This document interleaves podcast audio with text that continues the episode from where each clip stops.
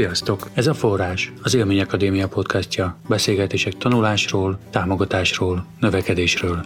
Bárna Járpad vagyok, az Élmény Akadémia trénere és a podcast házigazdája. Ez az epizód a második része a Szlankó Violával folytatott beszélgetésünknek a gyermekvédelemről, szűkebben értelmezve és úgy általában is azokról a tanulságokról, amiket ez a terület adhat bárkinek, aki fiatalok támogatásával foglalkozik, vagy csak szeretné jobban érteni, hogy mind megy keresztül az, akinek nehezebben indul az élete. Az első részben beszélgettünk a gyermekvédelemről általában és a traumatudatos szemléletről. A második részben ezt folytatjuk, és arra is kitérünk, hogy mi segíthet a gyógyulásban, mi segíthet abban, hogy valaki jól dolgozzon a gyermekvédelemben, illetve beszélgetünk arról is, hogy mi segíthet megőrizni a megújuló képességet, a rezilienciát. Remélem ez a rész is hasznos lesz számotokra. Jó hallgatást! Itt vagyunk egy gyorsan változó, egyre gyorsabban változó világban, és, és ahogy mondtad, van ez, hogy siker, sikerre is szeretnénk fölkészíteni egy gyereket, tehát jó boldoguljon a világban, mert jót akarok neki, csak nem tudom, milyen világ lesz az, amiben boldogulnia kell. És közben meg nő a tudás arról is, hogy mitől van jól egy gyerek, és ezáltal valamennyire meg kell, hogy kérdőjelezzem azokat a mintákat, amit kaptam fölnövekedésem során esetleg,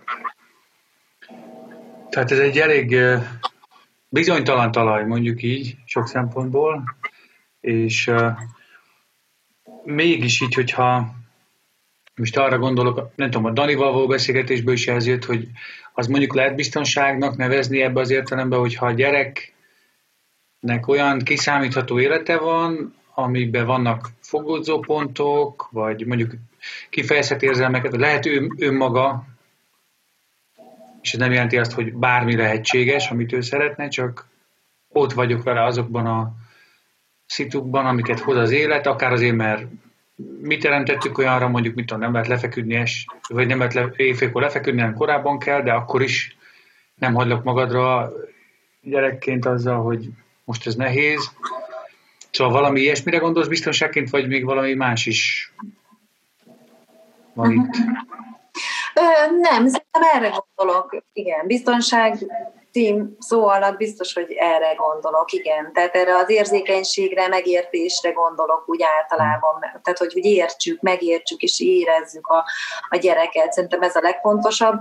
De hát egyébként meg nyilván mindenkinek más elképzelé, elképzelései vannak arról, hogy mi, a, mi, mi az érték egy családban, tehát mm. hogy, hogy, hogy mit, mit szeretne, hogy, hogy mi legyen a tehát hogy mi a központi elvárás vagy érték abban a családban, azért ez változhat, tehát hogy, mm. és az valid, tehát ezt meg, meg kell adni, hogy, hogy, hogy lehet az az érték, hogy, hogy a gyerek felé több az elvárás, mert, mert azt feltételezzük, hogy, hogy az elvárásoktól fog egy gyerek fejlődni, növekedni, igyekezni, de lehet az a, az, a, az, az agendája egy családnak, hogy, hogy, hogy, hogy nem az elvárások fontosak, hanem inkább az, hogy minél jobban megélje a gyerekkorát, jobban kiteljesedjen abban, a, abban az életkorban úgy, hogy jól érzi magát, az örömei kerülnek inkább előtérbe. Tehát, hogy itt ez azért családonként változhat, hogy mit, de hogy, hogy mit gondolunk mi felnőttek arról, hogy mi, mi az érték, a mi életünkben mi az érték. Valakinek az az érték, hogy, hogy nagyon sikeresen teljesít az életben, a, munká, a munkában hmm. hagyományosan sok pénzt keres. Valakinek az az érték, hogy, hogy sokat pihen, meg sokat olvas, és kevesebbet dolgozik. Nyilván ezek az értékek fogják befolyásolni azt is, hogy a gyerekünket hogyan neveljük, és ez, ez valószínűleg így jó is, ahogy van, tehát hogy mert aztán végül a társadalom pont ebből a nem tudom, sok színűségből áll össze, tehát kell, kellenek olyan emberek, akik mm-hmm. sokat dolgoznak egyfolytában, és kellenek olyanok, akik meg ezeket az embereket megnyugtatják, mert ők maguk nyugodtabbak, amiatt, hogy sokat pihenek, szóval, hogy ez, ez, ezek ilyen értékrendbeli dolgok, és mm és ez, ebben, ebben megvan a szülőknek a szabadsága szerintem, hogy ő, ők mit szeretnének, vagy mit gondolnak jónak egy gyereknek, de azért ezt az egészet ideális esetben egy érzékenység, megértés, a gyerek értése az, az veszi körül. Hmm. Ja, már van ez a kérdés, hogy értékrendbeli kérdés is ez, de hogy valamennyire fölkészíteni a, a gyerekeket ahogy nevelkednek, arra, hogy majd egyedül néznek szembe kihívásokkal az életben, akkor ez azért valami olyan történet, hogy megszületik egy gyerek, aki körülbelül tudja szabályozni a vérnyomását, hőmérsékletét, meg lélegzik, mondjuk valamilyen alap, az alap szoftverek futnak, eljut egész addig, hogy mondjuk 25 évesen önálló életvezetése van valamennyire, amennyire a mai világban az lehet, és minden csinál, nagyon bonyolult kihívásokra tud, nagyon bonyolult válaszokat adni, akár fölmászik kötél nélkül sziklára, akár űrhajót vezet. Tehát itt a kettő közt sok minden történik, és ebből nekem nagyon hangos az is, hogy amit mondtál, hogy trauma, ott mint hogyha az élet olyasmit csinálna, hogy nem jó adagolása van annak, hogy milyen stresszt vagy kihívást kapok, és aztán van másféle kihívásokba belehívás, vagy, vagy ennek ilyen ritmusa, vagy mértéke, amikor egyszerűen hozzá edződök ahhoz, hogy, hogy egy olyan dolog, ami, ami mondjuk egy nehezebb élettörténetű embernek nagyon nehéz lenne, vagy trauma, az, az nem is okoz gondot. Vagy ami nekem korábban trauma volt, az most már én, ó, hát ezt simán tudom csinálni. Hogy ez szerinted, vagy erről mit lehet tudni, hogy, hogy ezt hogy jó csinálni, vagy hogy lehet csinálni, vagy akár mondhatnám azt is, hogy prevenció, hogy hogy tudom megelőzni azt, hogy én traumatizálódjak az élet akármilyen csapásaitól, hanem reziliáns legyek, mondjuk. Uh-huh. Ez kis kérdés, de mégis, ami szerinted jó tudni, hogy ilyen bezény, fonál, mint hogy a kapcsolódás. Jó, a kapcsolódás, meg biztonságos felnőtt vagyok, az jó, és tudom, hogyha valami nagy, befolyásolhatatlan csapás ér egy embert, vagy valamilyen körülmény kiragad, nincs kontrollom fölött, az lehet, hogy trauma, és akkor ebbe hogy segítsem azt a gyerkőcöt, hogy azért találkozzon elég jó adagban az élet kihívásaival, meg elég jó kontextusban, ahhoz, hogy ebből növekedni tudjon.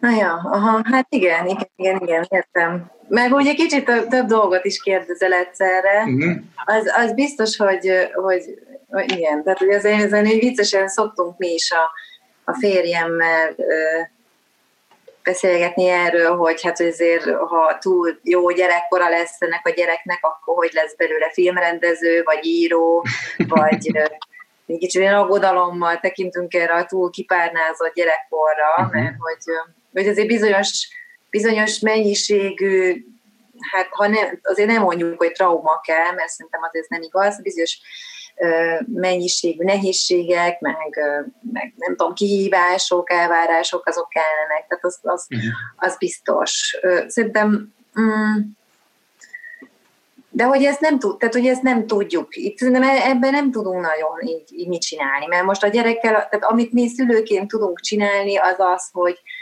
hogy, hogy hogy hogy egy biztonságos környezetben neveljük, tehát hogy egyszerűen egy olyan környezetben nevelkedik, ami, amire számíthat, ami érzékeny rá, és, és hogyha, hogyha van egy ilyen biztonságos környezete, biztonságos kapcsolatokkal, akkor nagy valószínűséggel, hogyha ő találkozik a kihívásokkal, akkor azokat egyszerűen jobban tudja megoldani. Tehát ha megvan az önbizalma, ha megvan a nem tudom, talpra esettsége, és igen, ebbe az is benne van, hogy azért szülőként elvárásokat is támaszthatunk a gyerek felé, pont azért, hogy mert az önbizalom az attól növekszik egyébként, nem? Hogyha ha bizonyos dolgokat képesek vagyunk megcsinálni. Tehát, hogy az az érzés, hogy önbizalom, az pont attól fejlődik ki, hogy megélem azt, hogy, hogy én valamiben ügyes voltam, hogy valamit, és az pedig akkor van, hogyha, hogyha feladatok, elvárások, helyzetek vannak a gyerek életében. Tehát, hogy, hogy, hogy hm. egy, egyrészt szerintem ez fontos, Mm, másrészt meg itt a, a, a gyerekvédelemben lévő gyerekek esetében, ahol, ahol, ahol ténylegesen trauma érte a gyerekeket, ott traumák sorozata, azért ott megláthatjuk, tehát így a tudomány rezilienciával foglalkozó területei alapján tudjuk, hogy mik azok a védőfaktorok, amik, amik a gyereket ebből megmenthetik, vagy ebből kiemelhetik. Ilyen például az, hogy mondjuk magas az IQ-ja, tehát hogy, hogy vagy tehetséges valamiben, vagy pedig kellően extrovertált ahhoz, hogy mondjuk az érzelmeit el tudja, meg tudja osztani valakivel, uh-huh. tehát mondjuk van egy, egy ami része ennek a fejlett társas intelligenciának, vagy pedig ez, hogy, egy olyan, hogy azért mégiscsak volt egy olyan kapcsolata az életben már, már előzőleg is, vagy lesz, akire számíthat, aki, akitől mégiscsak megérezte ezt a gondoskodó, érzékeny szülőgyerek kapcsolódást. Mm-hmm. Hú, köszi. Ez, ez nem segít így elindulni így a gondolatnak talán, hogy mire is gondolunk. És aztán van az a másik kérdés, hogy igen, most amit mondtál, ez kicsit úgy hangzik nekem, ilyen megkönnyebbülés, hogy na jó, azért, hogyha van egy biztonságos otthon, ahol hazamehetek, a életkihívásaival való találkozás után is, akkor nem kell patika mérlegen méricskélni. Az, hogy mekkora kihívásokkal találkozik, találkoztatjuk a gyereket. Másrészt meg azért jó figyelni azt, hogy merre menne ő, és menjen arra, másrészt meg, hogy, hogy az elég pont jó kihívása neki, vagy, vagy mikkel találkozik, mi kell neki ahhoz, hogy ő meg tudja ugorni azt a lécet.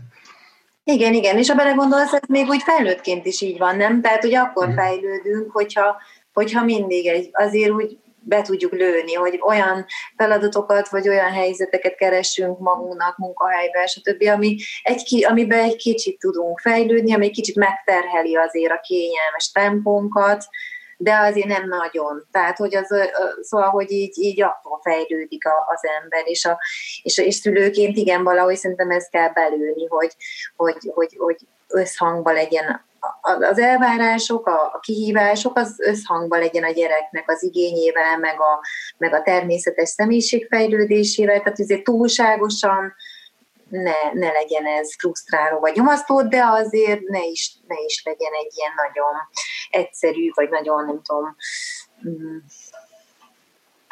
sima. Igen, mondjuk, mondjuk a játékokban is lehet látni, hogy túl könnyű, akkor nehezítünk. Természetesen, Igen. akár játékosként is, hogy na jó, akkor variáljuk meg, mert mm, ez túl könnyű. És Igen. én úgy tudom, hogy ez neked az egyik szívügyed szintén, hogy, hogy szupervízió, nevelők, segítők támogatása. Erről mit gondolsz? Mi az, ami, ami miatt ez neked ilyen szívügy? Uh-huh. Hát, hogy mi, hogy mi miatt nekem szívügy, azt, azt nem tudom. Tehát, hogy ez hogy kifejezetten miért alakult ez így, vagy miért gondolom ez fontosnak, én személy szerint azt nem tudom, hogy ennek mi a gyökere, de hogy, de hogy igazából én azért tartom ezt fontosnak, mert azt látom, hogy ez hasznos, és sokat segít. Tehát, hogy most nagyon büszke vagyok arra, hogy a, hogy az UNICEF fel elindítottunk egy ilyen szupervíziós programot, ugye a, az UNICEF-nek egy fontos projektje a, a kilátó projekt, és, és ugye mi is e, ezen keresztül ismerjük egymást, de hogy, hogy arról van szó, hogy 5-6 gyerek otthon vagy javítóintézet tartozik ebbe a programba, és, és a gyerekek élmény pedagógián, meg mindenféle külsős élményeken keresztül fejlődnek, meg, meg élik a, a, az életüket a gyerekvédelmi gondoskodás keretein belül, és, és ez a szupervíziós projekt, ez pedig arról szól, hogy azoknak a szakembereknek, itt jellemzően gyerekotthoni nevelőknek, gyerekfelügyelőknek biztosítunk támogatást, egy ilyen kvázi mentális támogatást, ami azt a célt szolgálja, hogy ők a, a munkájukat jobban tudják végezni. Ez a szupervízió, ez, ez kicsit ilyen nem is tudom, hogy ez mennyire van benne a köztudatban, megint egy olyan fogalom, ami, tehát tényleg itt a gyerekvédelemben egy csomószor valahogy a fogalmakkal kell így egyszerűen kezdeni a beszélgetést, mert, mert mindenki mást gondol, vagy pedig nem is ismeri ezeket a fogalmakat. Azért a szociális szférában valószínűleg már jó néhányan találkoztak ezzel, hogy szupervízió. Amiről itt szó van, az tényleg az, hogy hogy, egy olyan, hogy, a, hogy a szakember egy olyan típusú támogatást kapjon egy másik szakembertől, egy szupervízortól, aki valahogy a személyiségét és a szakmai munkát összefésülve foglalkozik vele. Tehát, hogy, hogy így a szupervízió az valahogy így a, hogy egy ilyen munkahelyi, egy ilyen a munkavégzéssel kapcsolatos tanácsadás, vagy a saját erőforrásoknak a mozgósítása, vagy az abban való segítség, de úgy, hogy mindez valahogy a nagyon a, saját személyiségünkre épül. És ez nekem nagyon tetszik ez az irány, mert én azt gondolom, hogy, hogy, hogy valahol ez, ez óhatatlanul összefonódik, tehát hogy, hogy nagyon, nagyon sok, és ezt én saját magamon is tapasztaltam, és, és nem csak magamon, hanem úgy látom embereken, hogy, hogy egy csomószor a munkahelyi döntéseik, vagy a munkahelyi viselkedésük, az, az valami személyiség probléma, vagy személyiség elakadás bázisán alakul ki. Tehát, hogy, hogy, hogy sokszor azt gondoljuk, hogy a, hogy a munkahelyünkön, a munkakörünkben milyen sok igazságtalanság ér minket, vagy milyen nehezen érvényesülünk, vagy milyen túlterheltek vagyunk, vagy mennyire nem tudjuk megoldani az adott feladatokat, és hogy ezért gyakran hibáztatjuk munka vállalóként, vagy gyerekvédelemben dolgozóként a, a rendszert, a főnökeinket, a, nem tudom, a társadalmi struktúrát, stb., de hogy, de hogy számomra az vált világossá, hogy, hogy, hogy azért ezeken a dolgokon, ezeken a helyzeteken nagyon sokat tudunk, vagy nagyon sok múlik a, a mi személyes viszonyulásunkon, vagy azon, hogy mi, hogy az a személyiségünkből mi jön, milyen tipikus válaszok jönnek. Tehát azért nagyon sokszor nem, nem csak áldozatai vagyunk egy szervezetnek, vagy egy gyerekvédelmi rendszernek, hanem, hanem, hanem az az az érdekes, hogy ezt nagyon sokszor tudjuk alakítani, hogy, hogy, hogy hogyan, milyen feladatokat végezünk, hogyan, hogyan legyünk képesek érdemben kommunikálni a kollégáinkkal, a vezetőinkkel, a tudom én, gyámhivatallal, gyerekjóléti uh-huh. szolgálattal, és, ez, és ennek az egésznek az alapja az, ami saját személyiségünk. És hogyha az abban tudunk fejlődni, hogyha azok a személyiségünknek a vakfoltjaira rálátunk, vagy, vagy megértjük azt, hogy az én munkahelyi viselkedésem, vagy egy adott gyerekkel való viselkedésem hogyan következik az én saját személyiségemmel, az én saját tapasztalataimmal, ezt hogyan lehet esetleg máshogy csinálni, ami nem rögtön, nem ösztönösen következne az én megszokott mintáimból, stb., akkor, ha, akkor ezt akkor ezt adott esetben sokkal sikeresebben tudjuk csinálni, és hogyha, hogyha az ember ennek megérzi a, az erejét, vagy, vagy megtapasztalja, hogy ez, hogy ez mennyire így van, hogy, hogy, hogy sokat tudunk árnyalni, nagyon sokat tudunk ö, ö, változtatni azon, hogy mi történik velünk a, a gyerekvédelmi munkakörünkben, akkor, akkor szerintem ez fantasztikus, és, ez, ez, és ez, ez, ezt a visszajelzések alapján is és így gondolom, mert, mert aki, aki tényleg rászánja azt az energiát, meg időt, hogy, hogy, hogy, hogy foglalkozik a saját személyiségével, hogy ő milyen, mint szakember, és ebben képes tényleg fejlődni egy szupervízor által, akkor, akkor ez nagyon megkönnyíti a szakembereknek a, a munkáját is, meg az egész nem tudom, életüket, tehát hogy, hogy, hogy egyszerűen sokkal nyugodtabbak lesznek, és nem, nem, nem pedig rohamosan haladnak a kiégés felé, uh-huh. és aztán hagyják ott végül a szakmát, és, és aztán évekig hangoztatják, hogy ők á, hogy a gyerekvédelem áldozatai, stb., ami tegyük hozzá, hogy így van, tehát hogy nagyon nehéz nem áldozatává válni a, a, a, azoknak a szakembereknek, akik a szociális szférában dolgoznak, mert sok szempontból valóban nagyon méltatlan az a környezet, amiben ők dolgoznak. De hogy, de hogy ettől függetlenül muszáj arra törekednünk, hogy a mi saját személyiségünk, a mi beállítódásunk, a mi viszonyulásunk ehhez, az konstruktív maradjon, meg egészségesen tekintsünk ezekre a helyzetekre, és, és, és ez minden mindez a megfontolás, meg mindez a tapasztalat vezetett engem most ahhoz, hogy, hogy ezt, ezt mi az UNICEF-ként ezt a szolgáltatást ingyen pro bono megszervezzük mm. azoknak a gyerekvédelmi szakembereknek, akik, akik erre hogy nyitottak. És, és most így éppen most nézegettem a számokat, és úgy kb. 40 szakembernek olyan 70 órában nyújtottuk ezt a jó, szupervíziós támogatást az előző egy-két hétben. Ugye most ez, a, ez kifejezetten a karantén időszakára vonatkozott, vagy a karanténnak az apropóján jelent meg ez a kezdeményezésünk, azért mert, mert azt láttuk, vagy azt gondoljuk, hogy, hogy az amúgy is nagyon nehéz helyzetben lévő szakemberek ebben, a, ebben az időszakban aztán valami elképzelhetetlen teherrel szembesültek, tehát egy olyan helyzetben, amikor tényleg egy, az intézményekben kiárási tilalom van, meg látogatási tilalom, és, és gyakorlatilag a gyerekek be vannak zárva 0-24-ben, és nem találkozhatnak mm. senkivel, tehát hogy megint, megint még nehezebb helyzetben vannak, mint azok a gyerekek, akik, akik, akik normális körülmények között élnek, mert ugye nekik nem volt kiárási tilalom, tehát hogy, hogy mi elmehettünk a gyerekeinkkel sétálni, meg mi találkozhatunk a, azért a rokonokkal legalább messziről, de ezek a a gyerekek természetesen már meg, vagy hát a én iróniával, ezek a gyerekek megint rosszabbul jártak, tehát se, se, ténylegesen be voltak zárva három hónapig az intézmény falai közé, ami nyilvánvalóan nagyon megnövelte a feszültséget, a stresszt, az amúgy is rosszul működő struktúrát nagyon elmélyítette, vagy rá vetült a, ennek a, a, a hangsúlya, és, és az, hogy ezt mondjuk a szakemberek jól, jól tudják kezelni, vagy, vagy vagy nem is az, hogy jól, hanem hogy ezt kibírják tulajdonképpen ezt a helyzetet, mm. hogy valami, valami értelmes, esetleg még értelmesen tudjanak ebbe az egész teljesen abszolút helyzetben funkcionálni, Hát azt gondoltam az egyik, vagy azt gondoltuk az egyik lehetőségnek, hogy ezt a szupervíziót, ezt felajánljuk velük, és nyilván ez nem old meg minden, de hogy egy nagyon kézzelfogható, meg nagyon ö, nagy segítség lehet ezeknek mm. a, az embereknek. Hmm.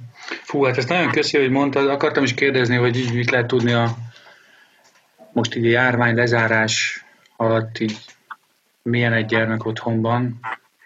Ezzel válaszoltál is, és ez így, hát ez szuper fontos. Még amit így a szupervízióról mondtál, ez talán abban is segíthet, amit előtte említettél, hogy tudatosítani saját mintáimat, kevésbé szerencsés szokásaimat, akár mentális szokásaimat is, hogy hm, hát ezt elhagyhatnám, hogyha ha mondjuk a legjobb formámat hozom szülőként, vagy nevelőként, meg talán azt is így nem is tudom, így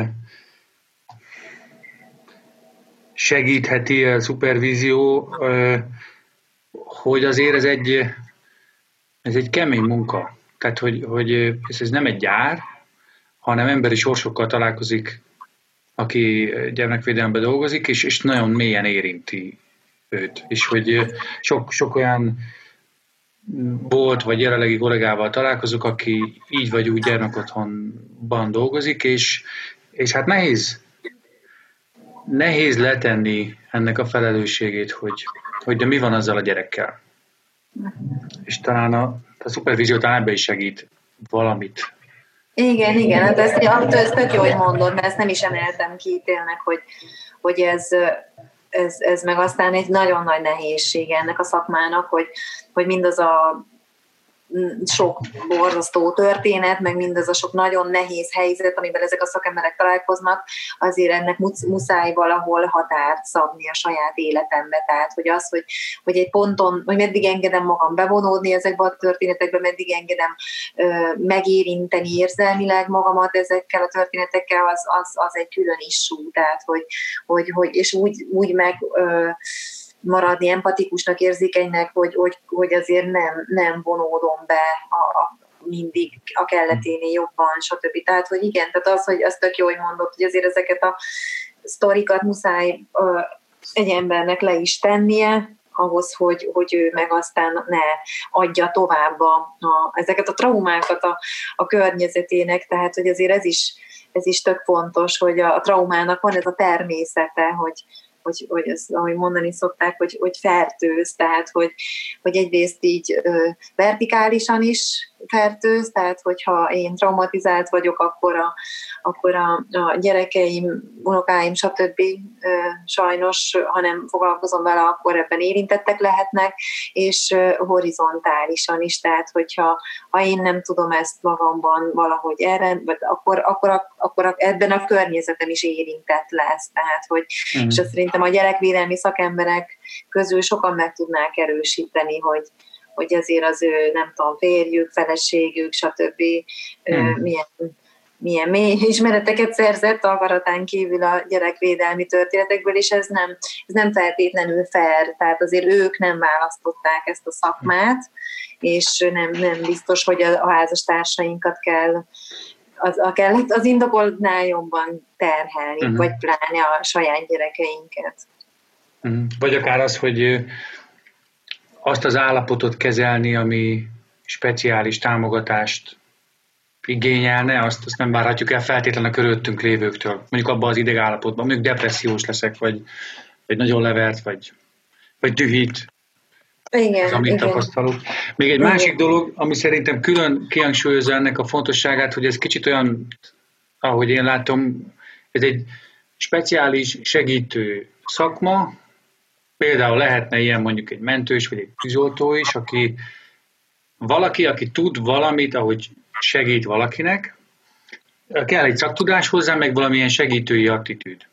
Csak az egy nagy különbség, hogy ahhoz, hogy én jól olcsak tüzet, ahhoz leginkább a tűzhöz, meg a tűzoltáshoz is kell, hogy értsek, és a gyerekvédelem esetében a tűzoltás az pont az, hogy legyek együttérző, empatikus, jó kapcsolódjak, tehát emberekkel jól tudjak együtt lenni, és tudjanak kapcsolódni hozzám. És ennek egy mellékhatása az, amit, amiről most beszélünk, hogy igen, de hogyha én kapcsolódok valakihez, és megérint a története, akkor az sokkal jobban fáj, vagy, vagy mélyebb sebet üt. Márpedig még egy tűzoltónak is nagyon fontos a támogatás, hogy azt amit látott, meg átélt, az letehesse. Szóval, ja, szupervízió, szupervízió, meg, meg esetleg még az intervízió is izgalmas, hogy legalább a kollégáim hogy tudnak segíteni. Ha már egy hajóba vagyunk. Uh-huh. De ez már egy, egy, egy másikabb téma. Még egy dologra akartam rákérdezni, hogy még hát ha az időnkbe így belefér. Beszéltünk erről, hogy fölkészíteni fiatalokat az önálló életre. Kaptam az életem elején nagyobb traumákat, és aztán a gyermekvédelem segít ahhoz, hogy, hogy egészségesen nőjek föl, mondjuk így ez a cél. És van egy ilyen furcsa, nem tudom, hiátus, vagy diszkrepancia, nem tudom mi ez, hogy 18 évesen jogilag felnövök, aztán azért azt úgy tudjuk, hogy a 25 éves koráig azért még jó sokat változik az ember, és ha megnézzük, hogy egy családban felnövekedő valaki mennyi ideig kap, milyen támogatásokat, azért ez még ezen is túlmegy.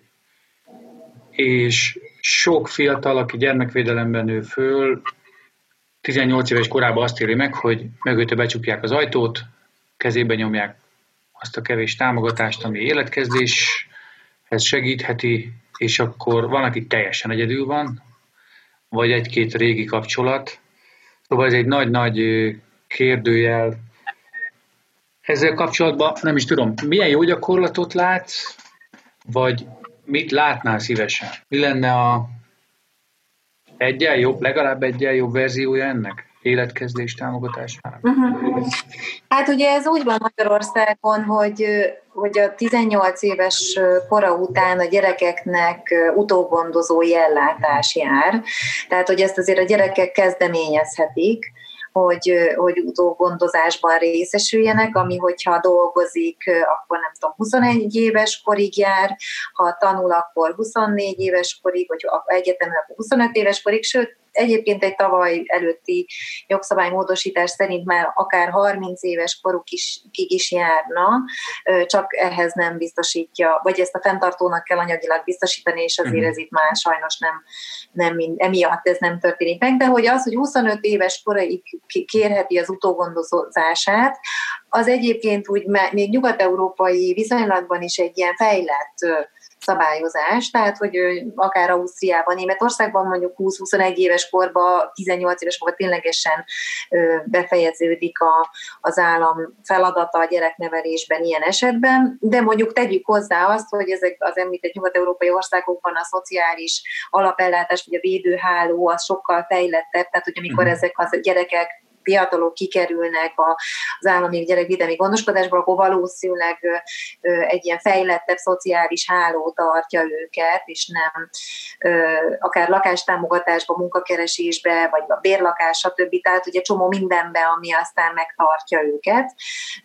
Magyarországon, mondom, ez az utógondozás azért ez 25 éves korig eltarthat, de még, de, de az a, inkább az a helyzet, az a tapasztalat, hogy a gyerekeknek nagy része ezt nem veszi igénybe. Sokan nem veszik ezt igénybe, mm, hanem azt éli meg 18 éves korában, hogy na végre akkor most szabad vagyok, és, és, és azért ez gyakran táplálkozik abból, hogy ő igazából nem érezte jól magát a, a gyerekvédelemben, tehát azért nem, nem az van benne, hogy jaj, de jó volt a gyerekkorom ide, ide, mhm. idézőjelben, hanem, hanem, hanem kvázi így menekül a, a gyerek otthonból, lakás otthonból nevelőszülőtől, örül neki, hogy, hogy végre szabad. Egyébként a gyerekeknek a nagy része ilyenkor visszamegy a vérszerinti családjába, vagy abba a környezetbe, ahol annak, ahonnan annak idején kiemelték. Úgyhogy hát ez az egyik gondolatom erről, hogy vajon miért nem veszik több gyerek igénybe, több fiatal az utógondozói ellátást, mert azért az elég jó. Tehát, hogy azért abban azért a gyerekek kapnak ellátást, lakhatást, zseppénzt, mentális mhm. támogatás, stb. Tehát azért annak van egy jól kialakult rendszere, nyilván erőforrás hiányos, stb., de azért megvan egy az a struktúra, ami tartaná a gyerekeket 25 éves korukig. Inkább, inkább ez, a, ez a baj, hogy ezt nem, sokszor nem veszik igénybe a fiatalok. Mm, de az, az meg egy, igen, az, az, az egy érdekes társadalmi jelenség, megint csak, hogy, hogy ennek az életkora, az önállóságra vál, vagy az önállóvá válás életkora az abszolút kitolódik normális esetben is, tehát hogy, a, hogy azért a gyerekeknek a nagy része a szülei támogatására, vagy a családja támogatására 30 pár éves koráig, vagy akár utána is támaszkodik. Ezek, ezek a gyerekek, fiatalok meg abszolút egy ilyen védőháló nélkül voltak. Volt olyan projekt, vagy vannak, van egy olyan, volt egy olyan projektem a Living Care, ami pont ezt a célt szolgálta, tehát hogy, hogy pont a gondoskodásból kikerülő gyerekek önállósággal, gára, nevelés volt a fő célkitűzés, és az meg, megint csak így elsősorban a szakemberek felől közelítettünk, tehát az volt a, az volt a cél, hogy, a, hogy hogyan tudunk, ez egy másik téma, mint traumatudatosság, de, de egy olyasmi téma, hogy, hogy megint csak egy szakember legyen tudatos, képzett abban, hogy hogyan lehet önállóságra nevelni ezeket a gyerekeket, ezeket a mm. fiatalokat. Mert gyakran ugye a, a gyerekvédelem, a gyerekotthonok, ez, ez a hospitalizáló környezet, szóval azért nagyon sokszor a gyerekek nem tanulják meg azokat az alapvető dolgokat sem, amit egy normális, egészséges családban megtapasztalunk, tehát hogy hogy kell a pénzzel bánni, hogy kell beosztani a, a a, a pénzt, vagy, a, vagy hogy kell, nem tudom, megfőzni az ebédet, vagy, vagy hogyan kell tervezni. Tehát, hogy egy családban, az ember egy családban nő föl, akkor a szüleink keresztül látja ezeket a, ezeket a mintákat, meg egy család, jól működő család ideálisan megtanítja erre a gyereket azon keresztül, hogy ők hogy élnek, a gyerek belelát a tervezésbe, belelát a, a kvázi a, a szülei önállóságába. A gyerekvédelemben, lakásotthonokban, gyerekotthonokban sokszor nem látnak ebbe bele. Ők ugye szeletet, kenyeret kapnak, meg nem a zseppénzt nem ők osztják be, vagy nincs is zseppénzük, vagy, vagy, a, vagy, vagy ez a tipikus helyzet, hogy buszoztatják az állami gondozott gyerekeket a koncertekre, megértük a busz, elviszi ott őket, vagy jön valami támogató felajánló, és akkor oda viszi őket, tehát hogy, hogy azért az élet az nem ez, az élet az az, hogy engem se visznek busszal, hanem oda megyek BKV-val, vagy a szüleimmel elmegyek, nem tudom, már kiskoromban az okmányirodába is iratokat csináltatunk együtt, ott megtanuljuk ezeket a normákat, hogy hogyan kell mhm. sorba állni, hogyan kell sorszámot húzni, ugyanígy, amikor programozunk, akkor látjuk ezeket a szociális normákat, a állami gondos, vagy gyerekvédelmi gondoskodásban élő gyerekek meg nagyon sokszor egy ilyen buborékban élnek, és ez pont ezeket a mindennapi dolgokat, a, ezeket a természetes helyzetben való alkalmazkodást így, így nem, nem tapasztalják meg igazán, és akkor, és akkor amikor, amikor kikerülnek a, a, a, a való életbe, akkor sokszor meglepetés éri őket, neki kiderül, hogy az alapvető ö, helyzeteket, dolgokat sem ismerik, és, és hát ebben is lehet a szakembereket képezni, meg az egész rendszert kicsit árnyalni, vagy módosítani afelé, hogy a gyerekek sokkal önállóbbak legyenek akkor, amikor kikerülnek, mert ez ugye nagyon befolyásolja aztán az ő sikerességüket, meg a társadalomba való integrálódásukat, és nyilván ez az egész önállóság kérdés, ez, ez már, ez, ez, ez egyébként nem ott kezdődik el, hogy az utógondozottakat, vagy a 16 éves gyerekeket megtanítjuk főzni, meg elmegyünk velük a postára, nem, nem, azért nem csak erről van szó, vagy hogy megtanítjuk, hogy hogy kell bankszámla számot nyitni, hanem az önállóság az valahol egy ilyen nagyon folyamatos dolog, nem? Tehát, hogy amikor, amikor mhm. egy kisgyereket már hagyunk önállóan elvégezni mindent tulajdonképpen, amire ő képes, és, és meg megkérdezzük tőle, hogy, hogy ő mit gondol bizonyos dolgokról, és, és elmondjuk neki, hogy, hogy, hogy az ő érintő dolgokról beszámolunk neki, stb. Tehát, hogy az önállóság az egy ilyen nagy csomag, ami már valahol nagyon kiskorban kezdődik el, mm. hogy hagyunk teret, mindig, minden életkornak megfelelően hagyunk a teret a gyereknek, hogy önálló legyen, abban a kis térben, amiben ő önálló lehet, hogy önállóan döntsön például bizonyos dolgokról, teszem hozzá tényleg amiben lehet, mert mondjuk uh-huh. rá, rábízhatjuk ezt felelős szülőként, és hogyha ezek az, az önállóságnak ezek a lépcsőfokai megvannak, már kiskortól felépítve, akkor amikor kilép az ember a felnőtt korba, akkor akkor már ez, ez csak egy következő lépcsőfok lesz, ez nem lesz olyan radikális, hogy akkor most eddig mindent megcsinálni, eddig minden helyettem döntöttek el mindent, helyettem találtak ki mindent, megszerveztek helyettem, stb. És akkor hirtelen viszont teljesen magamra vagyok hagyva, az radikális, az át, azt nem lehet áthidalni. Mm-hmm.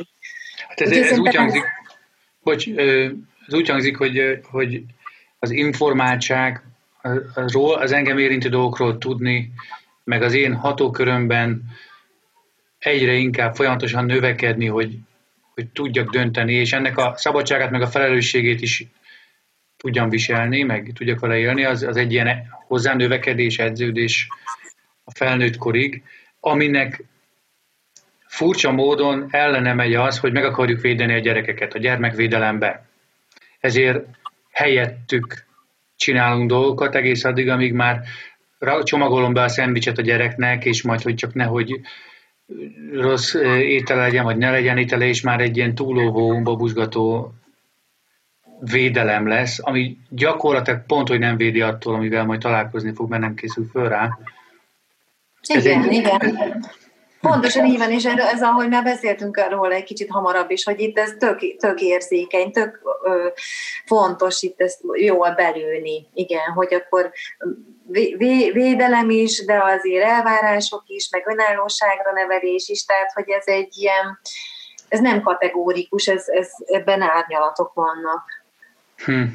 Hú, na ez egy, ez egy örök dilemma, egy olyan hasznos kérdés, amit érdemes menni tovább mindig, hogy most eléggé védeme és elég teret adok-e valakinek, hogy próbálgassa a szárnyait. Még mielőtt elbúcsúzunk, arról mondasz, hogy az UNICEF így Magyarországon mi az, amit így nem is tudom, jó, ha tudnak róla, mert ugye UNICEF nagy név, sokan hallották, és lehet, hogy nem is tudják, hogy jó, de mit csinál, meg mi az, amit jó, ha tudnak, hogy csinál. Igen, igen. Hát az UNICEF egy, ugye egy nagy nemzetközi szervezet az ENSZ-nek a gyerek jogi ügyeivel foglalkozó szervezete. 170 országban van jelen. Magyarországon nemzeti bizottságként működik az UNICEF, egyébként pedig vannak úgynevezett programországok, ahol, ahol az UNICEF programok, programok országként van jelen, vagyis azt jelenti, hogy konkrét programokat valósít meg. A Magyar Szervezet egyébként Nemzeti Bizottságként egy kicsit kivétel, a, a többi, magyar, a többi Nemzeti Bizottság közül ugyanis a Magyar Szervezet az sok helyi gyerekvédelmi programot is visz, de azért alapvetően az a feladata a Magyar UNICEF-nek, hogy egyrészt a nemzetközi gyerekvédelmi ügyekre felhívja a figyelmet, tehát hogy így egy kicsit szélesítse a perspektívát a, a nemzetközi gyerekeket érintő hírekre, ügyekre, akár háborús helyzetben lévő gyerekekre, akár nem tudom, nemzeti vagy természeti katasztrófa által sújtott területeken élő gyerekekre, akár politikai konfliktus van érintett gyerekek helyzeteire. Tehát, hogy szerintem az nagyon fontos, hogy az UNICEF, mint nemzetközi szervezet, így egy kicsit érzékenyítse, edukálja a, a, a, a nemzetközi helyzetekre a, az embereket és, és ennek az edukációnak, advokálásnak része az is, hogy, hogy megpróbálja megkeresni a támogatókat a, a, a, az országban, tehát azokat az embereket, azokat a donorokat, akár magánszemély, akár vállalatok, akik, akikhez el tudnak jutni ezek a nemzetközi üzenetek, megtalálni azt a célcsoportot, akik, akik érzékenyek a, a nemzetközi hírekre, helyzetekre, és a, a, a, azokra a gyerekek, azoknak a gyerekeknek az életére, akik a nemzetközi helyzetekben érintettek, és, és támogatást keresni arra, hogy, hogy, hogy ezeknek a gyerekeknek mhm. az életüket jobbá tegyük. Tehát azért alapvetően van egy ilyen adománygyűjtő szerepe az UNICEF-nek itthon, de ezen kívül mhm. azért, ahogy említettem, van egy a többi nemzeti bizottsághoz képest egy egy, egy viszonylag fejlett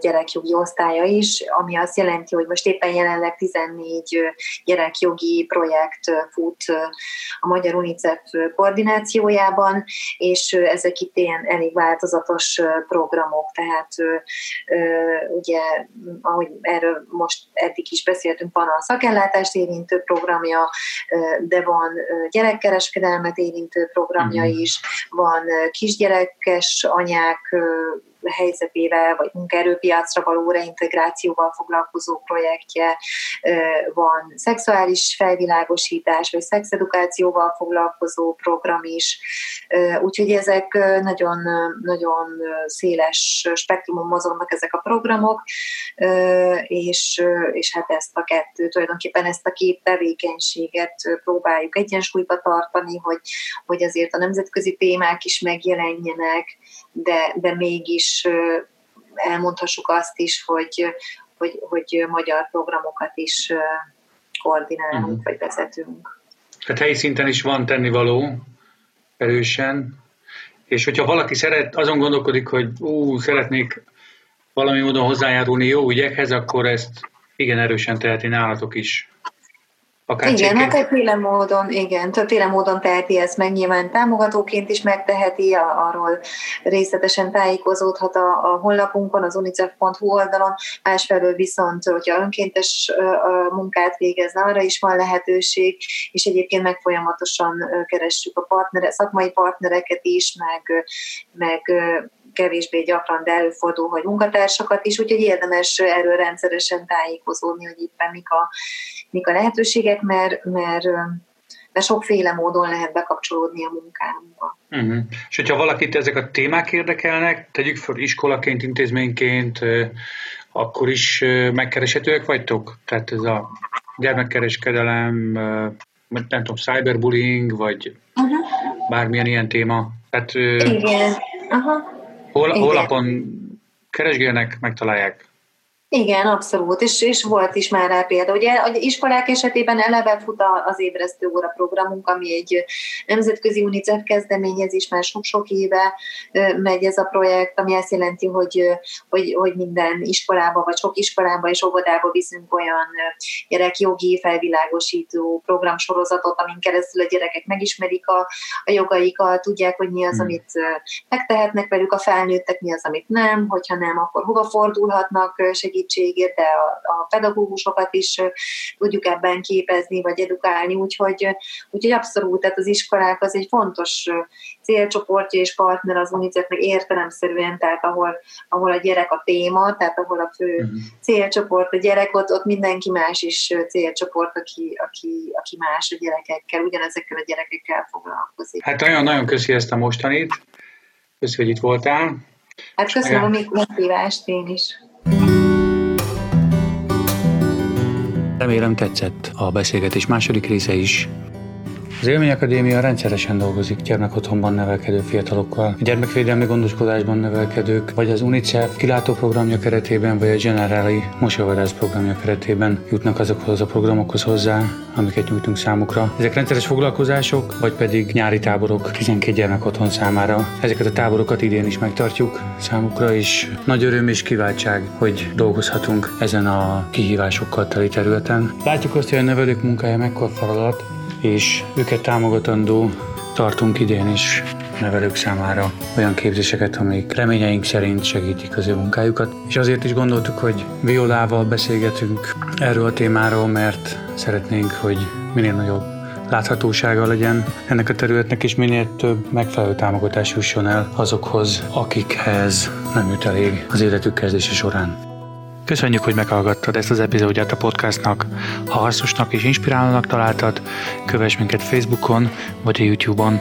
Itt találhatod a Forrás Podcast epizódjait, ahogy már a Spotify-on és más podcast platformokon is megtalálsz minket. Az epizódhoz kapcsolódó linkeket a jegyzetek közt megtalálod. Reméljük jól szórakoztál, várunk vissza legközelebb.